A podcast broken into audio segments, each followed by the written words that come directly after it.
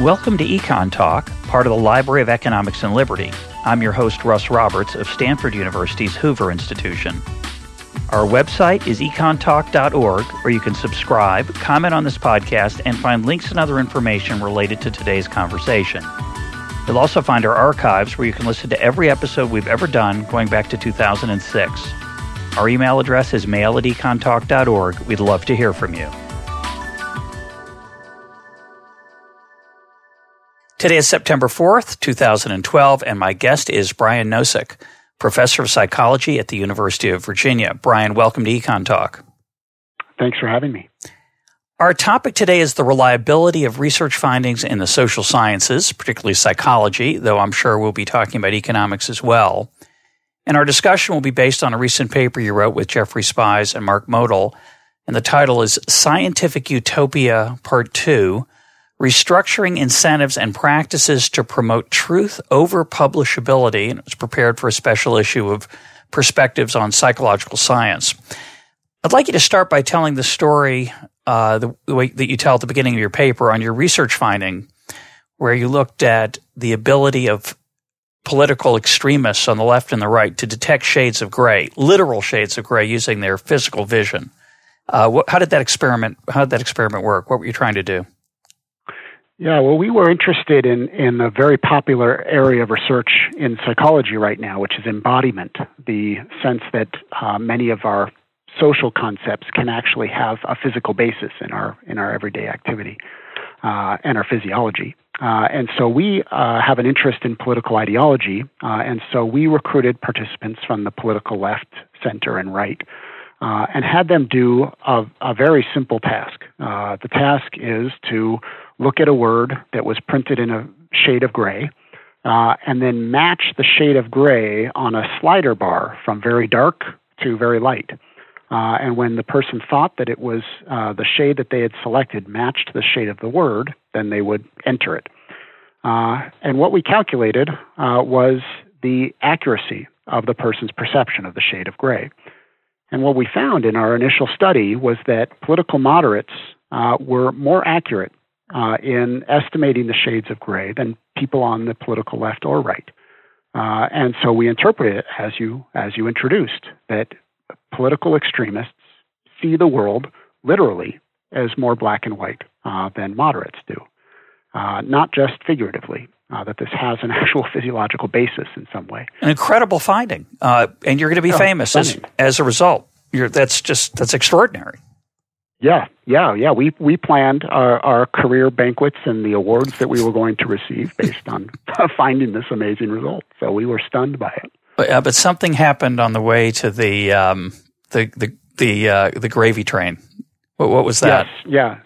Well, uh, the in all of social sciences, a very recent topic of conversation is how reproducible is uh, the science right? Can we replicate results that we've found? And there are many reasons uh, that uh, results might not replicate so easily. Um, and we are in a fortunate position in our laboratory that we have very easy access to data collection. We run websites where lots and lots of people come to visit and try out uh, our studies and do different things. Uh, and so it's very easy for us to do a replication. Uh, and so we thought we would do uh, what we should do. Uh, and even though we got a clear result the first time, we'll just run it again uh, just to make sure uh, that we get the same result again uh, before we submit it to publication. And so we did. We, we ran the same study over again using a very slightly different sample, but otherwise very similar, using plenty of power and plenty of participants to detect the result at the effect size. and it did not replicate. We didn't get the result again. You got no effect whatsoever. No difference in the ability no. of moderates to compare to extremists. Right. So right. what a very ordinary result that would not change our careers one bit. Uh, and so you threw those results out because obviously those weren't interesting uh, or important, and you just published the ones that you'd found in the first uh, run through. Correct? Right. I wish we had done that. we didn't uh, because we knew we had collected those results, and our lab mates knew that we had collected Darn, those results. You shouldn't have told them. uh, I know it was a big, big mistake. Uh, and so what we were confronted with was a mixed bag you know, our initial result could still be true, right? It could be the case that political extremists see the world in black and white to a greater extent than moderates do. Uh, but this null result uh, provides some pause, and we don't have an obvious alternative explanation for why we didn't get it the second time because we did the same thing. It was on the same kind of uh, infrastructure, we had the same procedure, so many things uh, were in common between the two studies. Uh, the, the, really the only difference was that we had run it again with a, a new sample of participants, but we ran plenty of participants. So, it, at minimum, it provides some caution in taking the first result as truth. Uh, that perhaps that was a false positive, perhaps it occurred uh, by chance. Um, and so it, it might be true, but we don't know it's true. And so it's going to be much harder to publish now with both of these together because a re- reviewer would reasonably say, well, hang on a second, maybe it's not true. So, so you, said, replicate it again. You said that at a minimum, it, it would mean it called it into question. At a maximum, yeah what would you conclude? Um, it's, I don't know if this is the maximum is the right word, but uh, the other extreme would be um, that that first result was just something that was wrong. It wasn't accurate. It wasn't reliable. It wasn't wasn't true. Right, right. And even if we had done everything right, right, even if our analysis was appropriate, even if our data collection was was good and sound, our procedures were were solid, it could still have just occurred by chance. And that's part of what statistical inference is about, is we are looking probabilistically at the likelihood of these things happening. So we always have that possibility that it occurred by chance. Uh, but more so uh, are the possibilities that we did little things in our initial analysis that made it more likely for us to get a result that looked good for us, right? We, uh, when we were deciding which participants to exclude, uh, we might have, in our data analysis, we might have seen, well, when we exclude these participants, the effect gets a little stronger. And so we would might have felt that, well, that's probably a little bit more justified to exclude those participants. Uh, when we were deciding about covariates, uh, we may have um, used some degrees of freedom of including some covariates, not including other covariates, and then found more compelling uh, those analyses where the results looked better for us. What do you mean by but once covariates? Once we had done all of those things, once we had had that particular analysis strategy, those covariates, these other things, then when we replicate, we presumably would have to use all of those same things again. And so we're much more constrained uh, in our reanalysis now of a new data set. Uh, and so we don't have the same opportunity to take advantage of chance. Because when we can make all of these different decisions of what should I exclude and what should I, what other things should I do, uh, we are leveraging chance, right? We are taking our opportunities to get results that look good for us. Uh, that's if you're, um, yeah, that's if you're aware of it at least. Uh, when you say when you say covariates, you mean other variables that might affect the results. Yeah. So there's you know when, whenever someone does an analysis uh, of a data set, there it isn't always perfectly clear how the analysis should be done uh, we start with a data set and then we have to make some decisions, sometimes a lot of decisions, about what's the appropriate way to analyze these data. And so it's it is um, the researcher has many opportunities to do things that could increase the chances of getting a result that looks good for the researcher, that helps the researcher. And and even though you know my colleagues and I were very genuinely trying to analyze this data reasonably and accurately and everything else, it's quite possible that without our awareness, we were influenced by what was coming up as we were doing our data analysis and sort of pushing the data in the direction of finding something that helps us. So we're ruling out here, and we're not going to be talking about fraud. Uh, obviously, you could have right. you could have changed some of the scores when you realized that the results. If you had done that the first time and it didn't come out, uh, as we'll be talking about, nobody, very few journals want to publish an article that finds no relationship uh, between two things that might right. not be related. And so you'd realize, oh, we're wasting our time here. And so you could have fudged the data, as they say, and, and fraudulently entered into your statistical spreadsheet or pa- software package different findings than were actually done. That's fraud. Uh, that's right, conscious. Right, yeah, yeah. I was willing to commit fraud, then I'm quite sure that this paper would be published by now, and our careers would be skyrocketing at least, whatever. But at least in the short run. Know, so, in the but short I'm confident run. enough with our principles and values that we are trying to do a good job. We are genuinely trying to do good science. But that doesn't mean that we're not vulnerable to some of the reasoning and rationalizations that comp- that uh, leverage the incentives for what it means to be successful in science. But but as you uh, point out, but as you point out in your paper, as you point out in your paper, uh, fraud's risky. You can get caught, and and so right. even if you're a good human being, uh, even if you're if you're not a good human being, you still might not be a, want to do fraud. But even good right. human beings are have to struggle with the incentives that that we're going to talk about. I'm going to actually read a quote um, from the beginning of the paper. You say. The real problem is that the incentives for publishable, results can be at odds with the incentives for accurate results. This produces a conflict of interest. The conflict may increase the likelihood of design, analysis, and reporting decisions that inflate the proportion of false results in the published literature. Um, and then one more, which is my favorite. Uh, you say, publishing is also the basis of a conflict of interest between personal interests and the objective of knowledge accumulation. The reason? Published and true are not synonyms.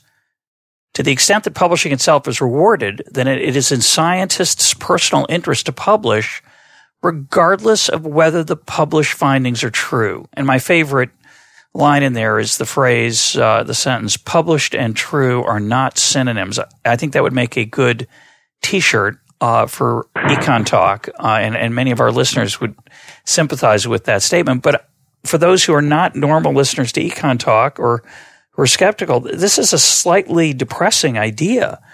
I think a lot of people have this image of scientists and, and professors, researchers as truth seekers. And you're suggesting here that truth seeking can be derailed by the personal incentives that the researcher faces. Yeah, that's right. And the the additional challenge is that what's ultimately truth isn't determined by any single contribution. Because we're dealing with probabilis- probabilistic inference, uh, we're trying to accumulate evidence for a particular claim.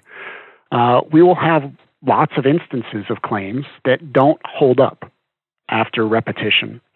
Uh, and that is or- entirely ordinary. That's kind of how it works. Uh, and so people can find it disconcerting to one year find out that eating this kind of food uh, will ex- extend your life, and then two years later find out that eating that food will actually shorten your life, and think, oh my gosh, science is broken. They can't make up their minds uh, which one it is. Um, but really, that's just reflecting what what happens uh, in science is that we find some evidence here, we find some different evidence there, uh, and then we converge toward uh, the the accurate solutions.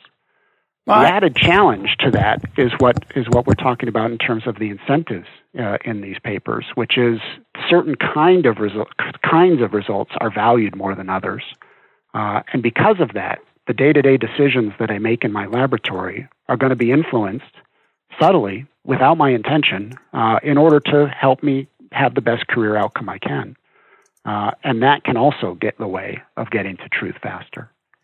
And we have to you know, for those of us who've spent time in the kitchen, that would be me and you, uh, in the kitchen of statistical analysis, right? And we know what kind of, you know, things get put back on the plate and others get pushed under the, under the rug. Um, I, I want to disagree with, with one thing you said a minute ago about science, you know, advances through these findings that turn out to be true or not true, and then they get confirmed or not confirmed. I think a lot of what gets reported in the newspaper in psychology results, in economics results, and in epidemiology, uh, and I want to use epidemiology because it's not your field or mine, uh, which is the one you just alluded to, where you find out that caffeine is bad for you, then you find caffeine's good for you. Fat's bad for you, now fat's good for you. Uh, I don't right. think, I really don't see those as science. Um, because we don't really understand the, the biology of those relationships. We really don't understand the chemical uh, makeup of caffeine well enough to, in the human body's functioning to understand that relationship. So it's a fishing expedition often in the data. And the fact that sometimes it's true and sometimes it's not true, all of these psychological um, confirmation bias problems come into play and people get published and get attention by finding that something kills you or doesn't. And I don't, I just don't put much stock in a lot of it because I know, as you said, so many decisions had to be made in how the data were analyzed. Forget the science. Yeah. There's just not enough science there. Yeah, and it is a real challenge because of the underlying complexities. And so both of the things can be true, right? So caffeine yeah. can be good for you and bad for you. and probably both are true given certain constraints. Uh, and we don't, part of the scientific process is identifying what those constraints are.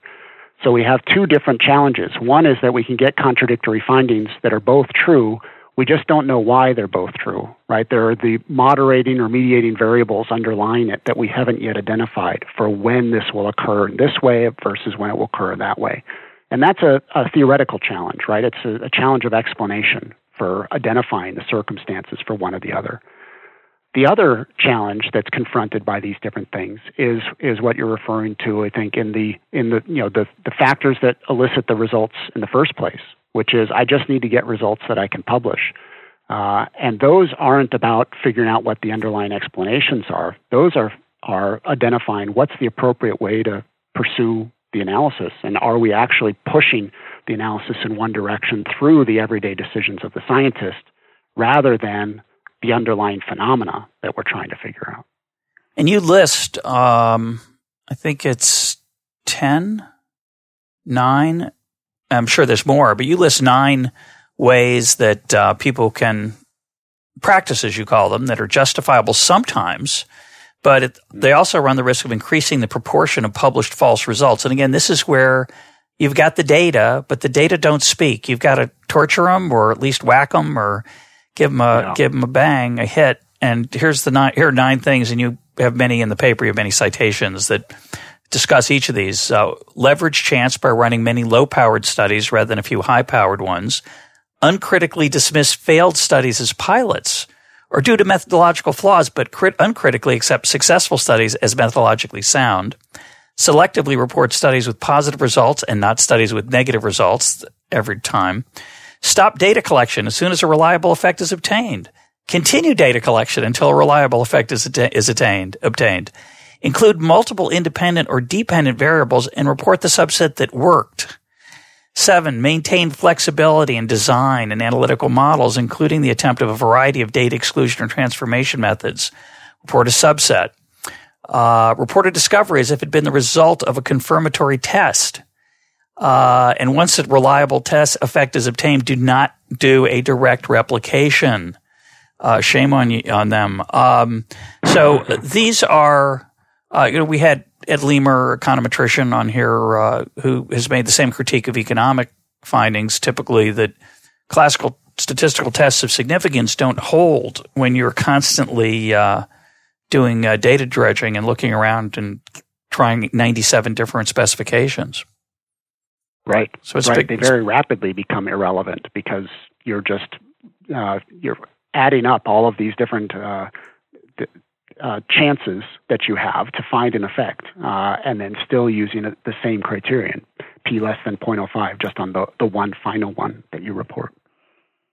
So, what do we do about this? I mean, one one obvious question is what's wrong with these journals that publish these unreliable results? Why do they publish them? Why should shouldn't they reject them? Yeah, well, the it, it's a tough problem. Um, and part of the p- reason that it's a tough problem is that journals have their own sets of incentives that in, encourage the publication of uh, that that I think foster uh, this situation. And the, the challenges that journals face is that they want prestige, uh, they want attention, they want to be at the forefront of innovation. Uh, and innovation is really what drives science, right? We we the, the exciting part of science is pushing at the boundaries of knowledge, of, of seeking out things that are challenging to our current conceptions of how things work. Uh, and whenever we're pushing at the boundaries of knowledge, whenever we're pursuing innovation, we are, by definition, pursuing risk. Right? They're, they're risk in the sense that we're going to be wrong a lot when we're trying to find out stuff that's new. Uh, and but at the same time, that's what we're trying to do. That's what science really is is in the business of doing. Uh, so there is a discovery or an innovation component, and then the the other side of it uh, that would be the fix is kind of boring, and that is confirmation or verification of taking an idea that someone has claimed uh, and then repeating it to see if it holds up, trying it in a slightly different way that it should still hold, and seeing if it happens there too. Uh, and that does not have the same excitement value, even though it's just as important, right? Finding out a new idea versus figuring out whether it's true. In sort of the abstract, I would say both of those things are pretty important. but we're strongly tilted as a uh, in scientific discipline to value the the first one, the innovation part, uh, at the expense of the verification part. Uh, it would be nonsensical to completely reverse it to only do verification, then we wouldn't actually do anything new. Um, but the, the challenge is in trying to, to rebalance it enough so that those things that are having some importance, that are getting into the journals uh, because of their primary incentives, uh, to have some mechanisms to encourage the verification of those more interesting, more challenging, more provocative findings. So you raised the question, the paper of self-correction. You, you raised the question, isn't science self-correcting? And you say no. Why isn't it? Why isn't it that eventually we'll find out which results are solid and which results are not? Yeah, well, I, I would agree with uh, the notion that eventually we'll find out. But I think we are, uh, when we use this, the, the, the common trope of, oh, science is self correcting, when we, we talk about eventually, we mean a very, very long time. uh, and, and, and that's not okay with me. I think we waste a lot of resources and time and energy uh, believing things that we could get, uh, get out of the literature much more quickly, uh, or at least clarify much more quickly, quickly the conditions under which they're true. Uh, and so I think the, the self correction can happen a lot faster on important stuff if we just make a few tweaks uh, to the incentives uh, to try to make it so that some degree of verification is part of the ordinary practice of science uh, and can get into the, the journals uh, more easily. So, one suggestion is to have a journal of replication, right? A, pl- a journal that right. Uh, where results are, are confirmed, and you're not very optimistic about that solution. No, and it's been tried many times because people, you know, this is not a new problem. Uh, we've known about the challenges for replication and null results for a long time. It's been part of the, the discussion of research methodology for you know the last 40 years. So I'm I'm certainly not saying anything new. Uh, and many have tried by introducing a, a, journal of null results or a journal of replications, uh, and they struggle to succeed primarily because they are journals that are defined by the fact that they're publishing things that no other journals will publish, which means we are a crummy journal. Fascinating. Uh, and, and, that's not that's not a strong incentive for any individual scientist to bother writing up a result for that journal. Uh, so I don't think it makes sense to define a journal based on its it publishing things that other places won't. Instead, I think the solutions need to integrate better into the existing publication structures um, so that the individual scientists have a stronger reason to try to publish the results. So, how before we talk about some of the ways that you think we can make it better, how big a problem do you think this is in um, in psychology? Because I think it's it's an enormous problem in economics to the point where I've argued that very, very few, if any, economists are convinced by multivariate regression results, statistical analyses of complex phenomena we can't settle how many jobs are created by the stimulus. We can't s- settle what right. the multiplier is. Uh, we can't even agree on whether the minimum wage reduces uh, employment. And when you argue about that, you produce a statistical study, and the other side's got their statistical study too. And you're stuck saying, right. well, mine's better than yours. Um, and, and it's bizarre in, in, economics. What's the problem in psychology, yeah. do you think? Yeah, well, I think it's a big problem there too. Uh, but the surprising fact is that we don't really know. There isn't much empirical evidence in economics or in psychology or in any other subdiscipline for that matter uh, that really gives a good estimate of how reproducible the science is. And that is, to me, the most su- surprising gap of all of this is that we have lots of worries. Uh, we have lots of reasons to have worries, the list that you generated uh, from the paper before. Uh, we have, you know, all of these are good reasons to be concerned that we're biasing our research literature, but we just really have no clue how biased the research literature is. And so, one of the projects that uh, I'm involved with is called the Reproducibility Project, uh, and it is a research effort to try to estimate the reproducibility of psychological science. So, in that project, we have a sample of, of journals from 2008 in psychology, three different important journals in psychology. Uh, and the team of researchers, which right now numbers uh, 72 different researchers from 41 different institutions, uh, each are working in small groups or teams uh, to replicate one or more of the studies from those those journals. And so from that, we'll get at least some initial estimate of how reproducible the science is. Um, and you know, hopefully that will spur many other investigations like that, so we can understand better whether there whether there is a big problem, as as you and I both intuit, uh, and the extent of it. Right? Because it, it could be the case that really a lot of this isn't something to be worried about. That the peer review system just works so beautifully uh, that it manages to screen out all of these problems before they get in the literature. I stifle. I don't think that's particularly yeah. plausible. Yeah. Uh, but but it's possible. yeah, I, I, I, stifle a wild whoop of laughter. But uh, l- let me mention a recent uh, uh, issue that came up in psychology that, that we talked about on this program with Ed Yong, a science journalist. And I, I want to I raise it because it, your idea of going back to 2008, although grand, ha- has some challenges, and I'm curious how you're going to handle them. So in this study, I don't remember the name of the researcher. Maybe you will. They uh, they wanted to find out whether if you used words related to old age in the experiment, people would leave the experiment more slowly, kind of shuffling out. Um, yeah. And they found out that that is indeed what happened. Uh, the experiment wasn't about old age; it was about something else. But in the course of the experiment, they subtly injected words about senior citizens or old age or something. I don't know exactly how it was done. And they found that people who left the room more slowly, which, you know, for me, those kind of results don't even pass the sniff test to start with.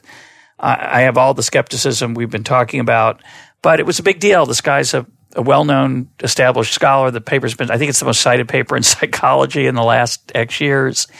Except when people tried to replicate it, they found it didn't replicate. Now, the original scholar said, "Oh, you didn't do it right." So the question is, you know, it's really different than, uh, you know, combining hydrogen and oxygen and seeing if you get water. It, it maybe uh, is it, and how do you how do you quote replicate these kind of psychological studies? Yeah, I, it's a great point. Uh, and that paper you're referring to, John Bargh is the that's uh, right. the primary author of that, and then some of his collaborators were involved in the original uh, result. And that is a it's a very important paper for my subdiscipline in psychology of, of implicit social cognition and automaticity. Uh, so that is uh, a paper and, and related ones that have been a very important basis of my substantive research interests. Uh, and it it is a good example of raising some of the important issues for reproducibility that are different than um, false positives. So one possibility is that that original result is a false positive. Although I'll note that he uh, in the original paper there's a replication of the result, so that they got it twice uh, in the in the original paper. Now, in, in subsequent research, others uh, have had trouble getting the result, uh, and that could mean that those original ones were false positives, even though they did it twice. It could also mean that there's really a lot of subtlety uh, in the how one conducts the procedure uh, or other conditions of that particular setting, of how the materials are delivered, of how the timing is done, of how people interact with the participants that are very important uh, for obtaining the result. Uh, and those are important things to consider in the context of reproducibility. Failing to replicate doesn't mean that the original result is false. It could Correct. mean that. Correct. But it doesn't unambiguously mean that. And so, what one has to do in really systematically looking to build a cumulative science and to gain confidence in the reproducibility of science is also look at the other factors that may be influencing reproducibility. And one of them could be expertise and attention to the nuance and details uh, that one doesn't necessarily know uh, are relevant um, and or wouldn't know just by reading the methods. And so one of the one of the tasks of the reproducibility project is to try to identify predictors of reproducibility like these uh, that are separate from the original results being false. Uh, and another thing that the, the project does is engage with the original researchers as much as possible uh, before conducting the data collection to make sure that it is a fair test uh, of the original design. Right? And that is a good way to try to get rid of many of these sort of misunderstandings of what the original design even was. Correct. Uh, is if the original researcher can look at it and say, oh, well, geez, you forgot this, or oh my God, you don't have X in there, and you say, well, geez, it wasn't in the methods section. Well, not everything gets into the methods section, uh, and so having that uh, back and forth can be very useful. Yeah, when the uh, guy and then just when, when the Sorry, guy, you know, when the guy leaves the room, if he's going really quickly and he's gotten the old senior citizen stuff, you have to know to grab him by the sleeve to slow him down. I mean, you might not know that. Uh, yeah, right. There, you know, there, could be other factors like yeah, that, although you know, then we you hope have not. a whole different set of questions. Right? We hope not. But you know, I've suggest, uh, I've suggested that, and this is a shows the challenges of this. I think in the social sciences, you know, you just said something very interesting. You said, you know, you have to.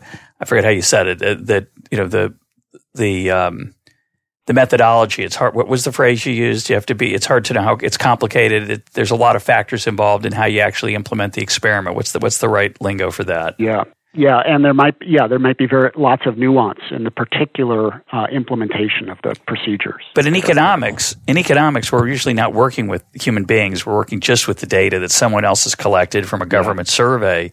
You know, I've suggested you, you just you have to videotape uh, what you do while you're analyzing the data, or just do a, a, you know an ongoing screencast of all the different regressions you ran and all the different statistical analyses you did, so that people could go back and see how many times you decided, oh well, that result that one doesn't count because that variable, oh, I need to change it a little bit, or that's an outlier. Uh, you know, yeah. it's one thing to say, well, we threw out some outliers and it didn't change the results, which is the way it's often uh, phrased. Yeah but of course, no one wants to watch a 73 hour video of your research um, methodology, your research experience. Right. Right. Yeah. And so documenting the workflow is of real value. Uh, and even if no one else watches it, the fact that someone else could watch it could yeah, be something that changes people's behavior, right? Realizing that, oh my God, someone could find out that I've been doing this for 12 hours in order to get that single result. It's true. But the other thing that, that it raises, because there's many occasions in psychology, that just like you're describing too, it's not really the nuance in the setting it's, and the procedures themselves. It's really at the analysis phase where a lot of this comes up. Um, but w- there are a couple of things that can address it. One is if you have a strong confirmatory stance, right? You have a strong theory with a strong expectation, is you lay out your analysis plan before uh, actually having access or looking at the data itself. Yeah. So write the whole analysis script out and then register it, right? And so we have this website, Open Science Framework, where people can register their hypotheses, their analysis scripts before they conduct their analysis. And in strong confirmatory cases, that's a that that can be an appropriate thing to do. There's many research applications that are exploratory, where you don't actually have a strong confirmatory test to do, so it wouldn't make sense to register it. But if there is a strong one, then register in advance reduces your degrees of freedom dramatically. And then another one, which is an interesting variation, is when two there are two camps uh, or people that have different perspectives, uh, have them work through an analysis script together that they can agree on, if they can agree on. Uh, and if they can't agree on, uh, then it is very interesting to go through the process to identify Where? what control variables, what data exclusion variables, what things are they differing on, because that's really where the meat of the disagreement is. It may not actually be in the outcomes, it may be in how it is you get to the outcomes. Uh, and then that's really where the substance of the debate needs to be. Yeah, we should be doing that in economics for about 47 different issues. Uh, I think that would be yeah. very helpful. I think it's less so in, in psychology. One last question, though, on this uh, issue of self correction. It's one thing when a result hasn't been established. You know, if you, if you if you let's take your example, you you posit that maybe there's this physio- physiological relationship that relates to the ideological view, uh, and you don't find anything. Okay, so you have a bias toward finding something, and eventually maybe you convince yourself that that that second study that you did, eh, it was a Wednesday, it was it was raining, it wasn't reliable, the light was bad on the computer screens of America. So you, you ignore that and you publish it. And Brian Nosek becomes and, and Mr. Motyl become very famous for this finding. But then doesn't somebody get fame and glory for shooting it down? Can't you publish that piece after it's after that piece is out there with this big claim? Can't you come along and say, I've refuted it? Isn't that part of a the incentive system? Uh, there is some of that, uh, but it's really there for things that get really famous. Uh, it's not there for stuff that's just kind of influential. So the you know the the, the walking study being a, a, a, good example of that, right? The the folks that are um, have found evidence that doesn't confirm the original result are able to publish and get some attention for that because it's such an important result in the field. Um, but for the many many other results in the priming literature, and the the walking example is just one of of hundreds of studies uh, that that show effects of priming some concepts on subsequent behavior. Um, it's it's not worth people's time to go back and confirm that, given the existing incentive structures, uh, because they won't get the same attention. It's like, well, it's, that's not the walking study; that's these other things, and uh, who cares about those, right? We already know that that priming is true, so why do you need to confirm that particular result? Um, so there is a there is a um, uh, it depends on where the, the result is on the continuum. If it's not impacting anybody, it's definitely not worth replicating. Uh, and it probably actually isn't worth replicating in general either because it's not influencing anyone. So you're you're but part of you're part of two projects. You've got the replication study with the 72 mm-hmm. folks, right? Trying to go back yep. to 2008. Is that part of the open science framework or is the open science framework something separate? Well, the Open Science Framework is a more general infrastructure that the Reproducibility Project is just making use of. Um, so the Open Science Framework is a, um, a system for documenting and archiving and sharing uh, and collaborating uh, research results. Uh, and so on that system, people uh, in the social, it's actually any of the sciences, but, but most of the users so far are social scientists. Um, you can d- document your workflow, uh, and it has collaborative tools to help you with uh, sharing your materials internally in your lab uh, or with your collaborators. Uh, and when you're ready to make those material or data public with a mouse click, they become public and available to others as well. Uh, it offers the opportunity to register your hypotheses or your materials in advance if you choose to do so for those occasions where it's appropriate. Uh, so it's intended to sort of help expose a lot of the workflow uh, to address many of the problems that we know are contributors to these issues, like the file drawer effect. We do lots of studies in my lab that never get published, but are actually providing some information that might be useful, right? Failures to replicate our own designs, others' designs, uh, and others may make, be able to make use of those data. And so if we have a common system where everyone can post their materials, post their data, share that when they want to share it, uh, then we'll be able to have, I think, a more rapid accumulation of information that will help to address some of these problems. What's uh, what else is going on in your field that would um, to try to fight these issues? Uh, another uh, approach that we are uh, developing uh, is to try to shift the incentive structures within individual journals a little bit uh, for replication. And as we've already discussed, we can't replicate anything, everything, and we don't want to do that, right? We'd spend all of our time on verification and no innovation. but there are things that are important enough uh, that they should be replicated. We should get more uh, confidence uh, in the accuracy of the results. Uh, but we still don't have good mechanisms for publishing them. And so, one possibility that will be um, uh, in the for the journal Social Psychology, I'll be a, a guest editor in an upcoming issue of that, is to publish important results, replications of important results in social psychology.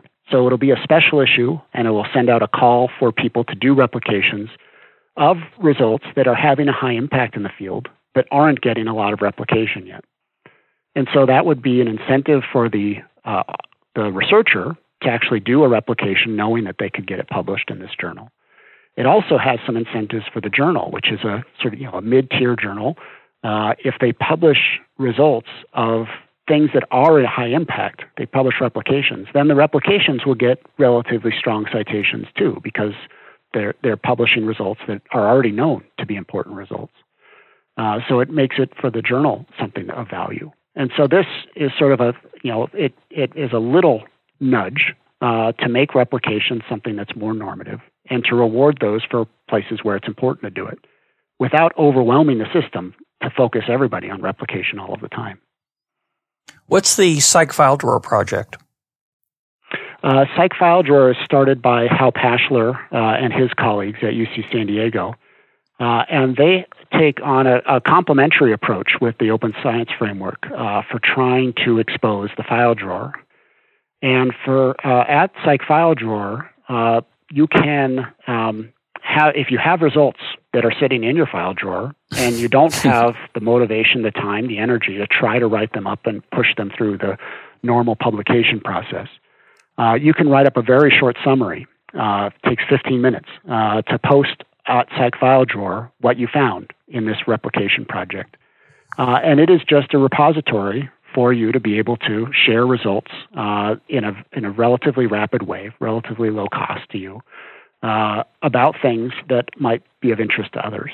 And so, they also have some social interaction functions where if you have found a result or are interested in a particular problem and are wondering if other people might be interested in that particular finding or result too, you can register your name there. And if you get connected with other people, uh, you can share information. Um, so it's a, a promising approach. So it's it's really the an online journal of unexciting results, but sometimes those are useful because you can find out whether someone else has already looked at something that and didn't find anything. Is that the idea? That's right, and and it's very lightweight in the sense that you don't have to put in tons and tons of hours to try to get this result into the into the uh, atmosphere, uh, as it were. You just have to put a little bit of time in uh, so that you can share uh, what you have found or not found uh, with other people. And you don't have to spend a lot of time writing the actual article where you shape and right. and pretend that you found something important and trying to uh, yeah, that's good. Right. So, um, th- there has not, you know, Ed, I mentioned Ed Leamer before. He's been a pioneer in trying to get economists to um, be self-aware of these problems, and, it, I think by his own admission, he's not been very successful. Somewhat successful, but it hasn't started a revolution. What would you say the general reaction is in the psychology profession to this concern over published versus true? well, I haven't spoken with everyone, but I have spoken with a lot of people and observed conversations uh, in the field among our leadership and, and others. Uh, and there is a lot of interest and concern about the issues of replicability and false positives and other things. Uh, and the, this, this is concern that has been true for you know it, it's particularly true now because there's a lot of high profile cases but it is it is issues that have been of concern for many years so none of them are very new and the real challenge that's faced is not with scientist engagement with these because scientists are in the field because they want to find out things that are true they don't want to waste their time uh, on uh, on results that aren't true or be finding things that are just going to disappear years later. Uh, so if there's a problem, they're motivated to understand it. The real challenge is translating that interest into actual actions. Uh, how is it that we address it?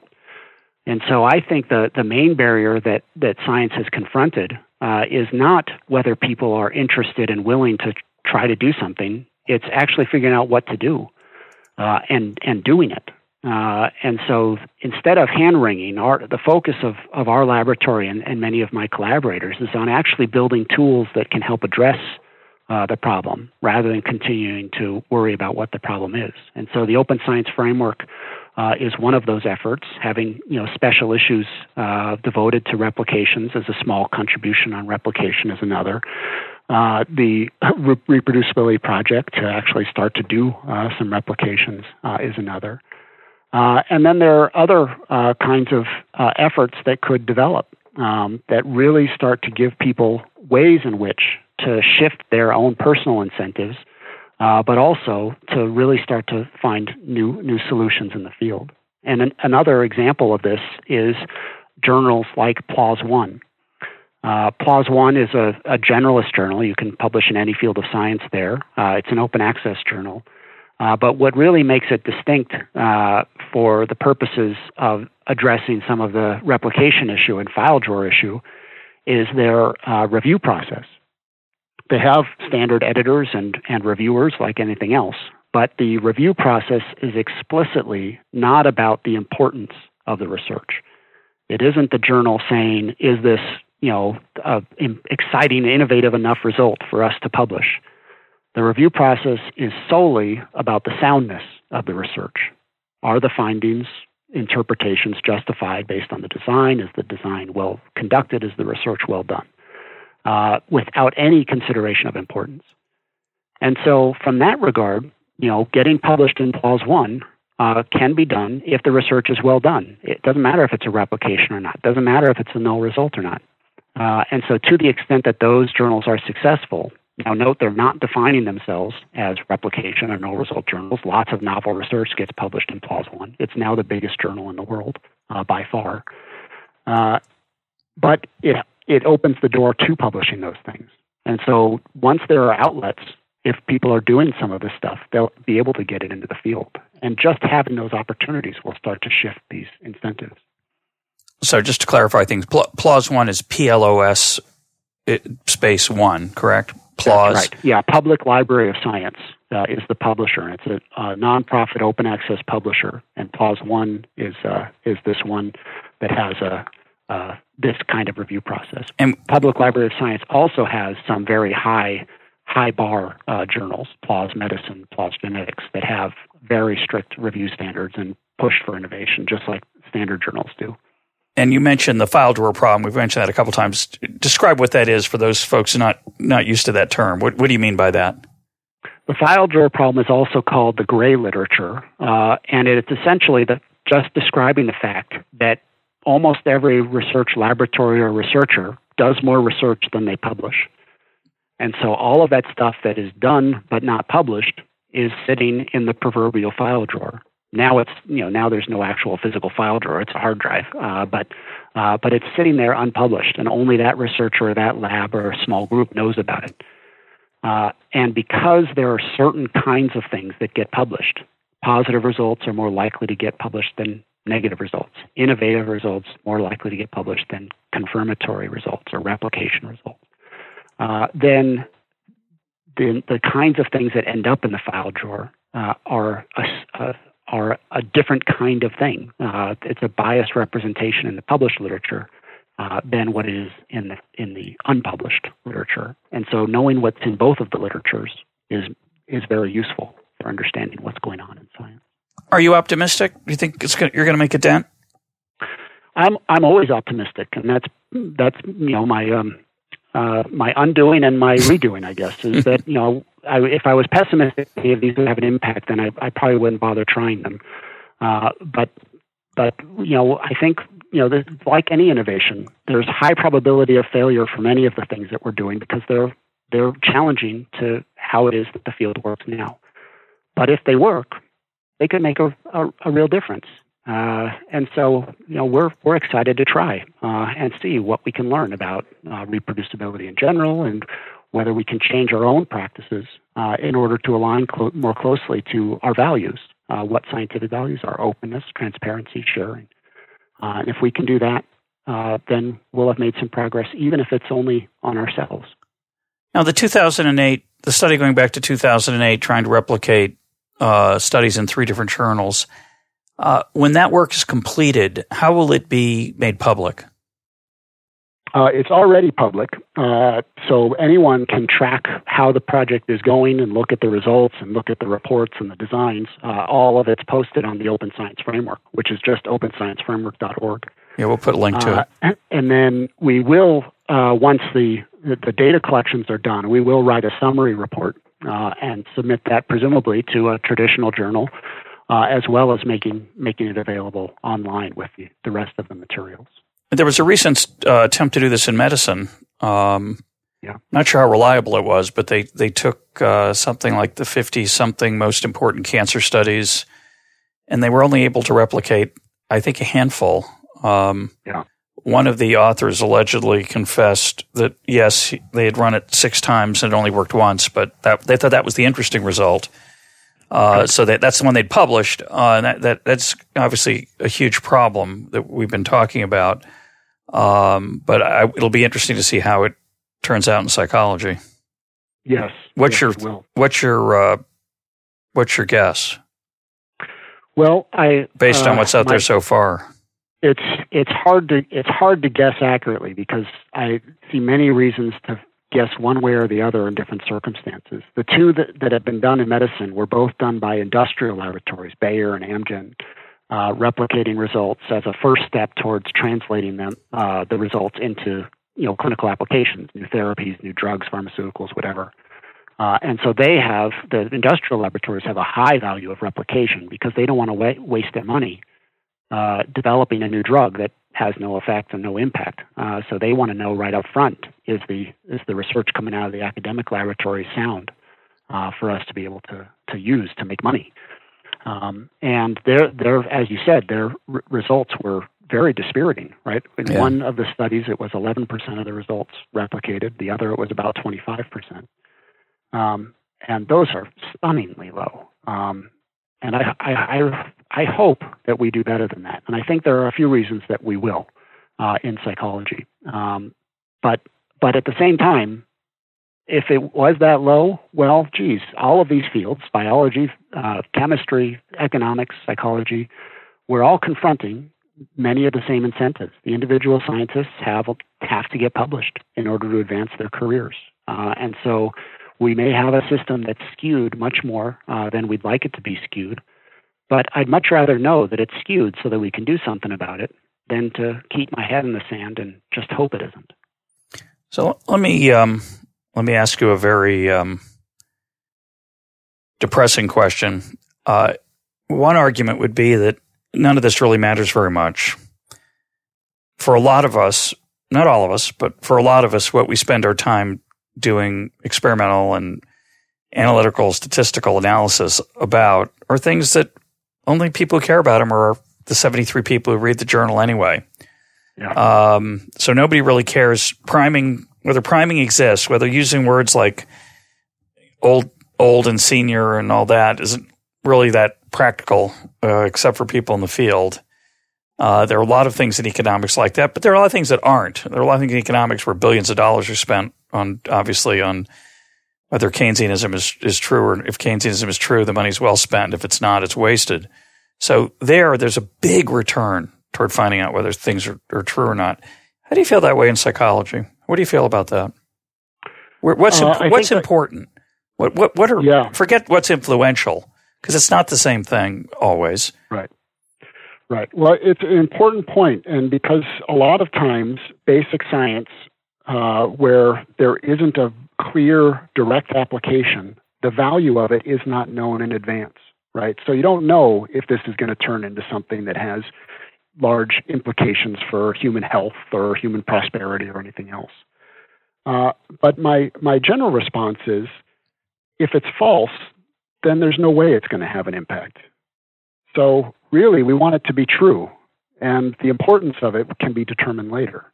That's the promise of basic science: is you don't really know need to know what impact it's going to have. Just the fact that we now know it is an opportunity to build more knowledge on top of it uh, that starts to address some of the problems that we really care about. But if it's false, then there's no point at all. No, but isn't, isn't it isn't it worse than that? If it's false, it's dangerous. I mean, it could be dangerous if it's, too. If right. it's false, you're gonna right. you're gonna stop drinking coffee or start drinking yeah. coffee or whatever is the the analogy. You're, you're, you're gonna you're gonna um, raise your kids a certain way if because you believe some psychology yeah. psychological study. Um, uh, I have a guest coming up soon who's uh, talks about the attempts to understand parenting outcomes related to children's success, and I think we know very little about that. He's more confident about it maybe than I am, but uh, those that's that is important, right? Yeah, if you're right. implementing a false theory of child raising and you warp your kids as a result, that'd be very depressing. Yeah, right. Well, any um, any further thoughts about academic life? Um, one thing we haven't really talked about is the incentives that um, where they come from. They come from the fact that if you want to be a tenured professor, you've got to usually publish a lot of stuff. Um, maybe instead of fixing the journals, we ought to be trying to fix the universities. Have you thought about that? Uh, it's a it's a good idea, um, and it's a very challenging one uh, because universities have many of the same incentives.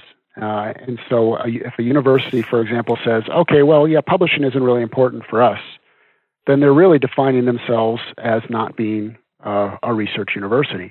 Uh, and so they have this, they confront many of the same challenges uh, for shifting incentives because of the way that universities gain prestige, particularly as research intensive universities. Um, And so it is, you know, all of the different stakeholders uh, have a lot of these incentives that they're confronted with themselves and have uh, things to wrestle with. And so I, my preference is to start at the low end uh, of the individual daily activities of, it, of scientists and trying to figure out how we can realign their incentives um, so that their everyday practice ends up contributing uh, to a cumulative knowledge base that we can be confident in. Uh, and I'd have to say that you know the, the, the the main thing that I take from this, you know, we've had a, a conversation that many might call dispiriting about the the state of science, and I, I actually don't feel that way. I, am you know, as I said, I'm, I'm congenitally congenitally optimistic, uh, and I feel like this is a great time uh, for science. Um, you know, science is one of the only ways of knowing that is consistently and actively self-critical, uh, and we to the extent that it is working the way it should, uh, it will look at its own practices, identify problems in those practices, and come up with new solutions to improve on them. Uh, and so the fact that we have a lot of people enthusiastic about really looking critically at how we do things on a day to day basis and figuring out a better way to do it, to me, is very exciting. Uh, it's not depressing at all. My guest today has been Brian Nosek. Brian, thanks for being part of Econ Talk. Thank you.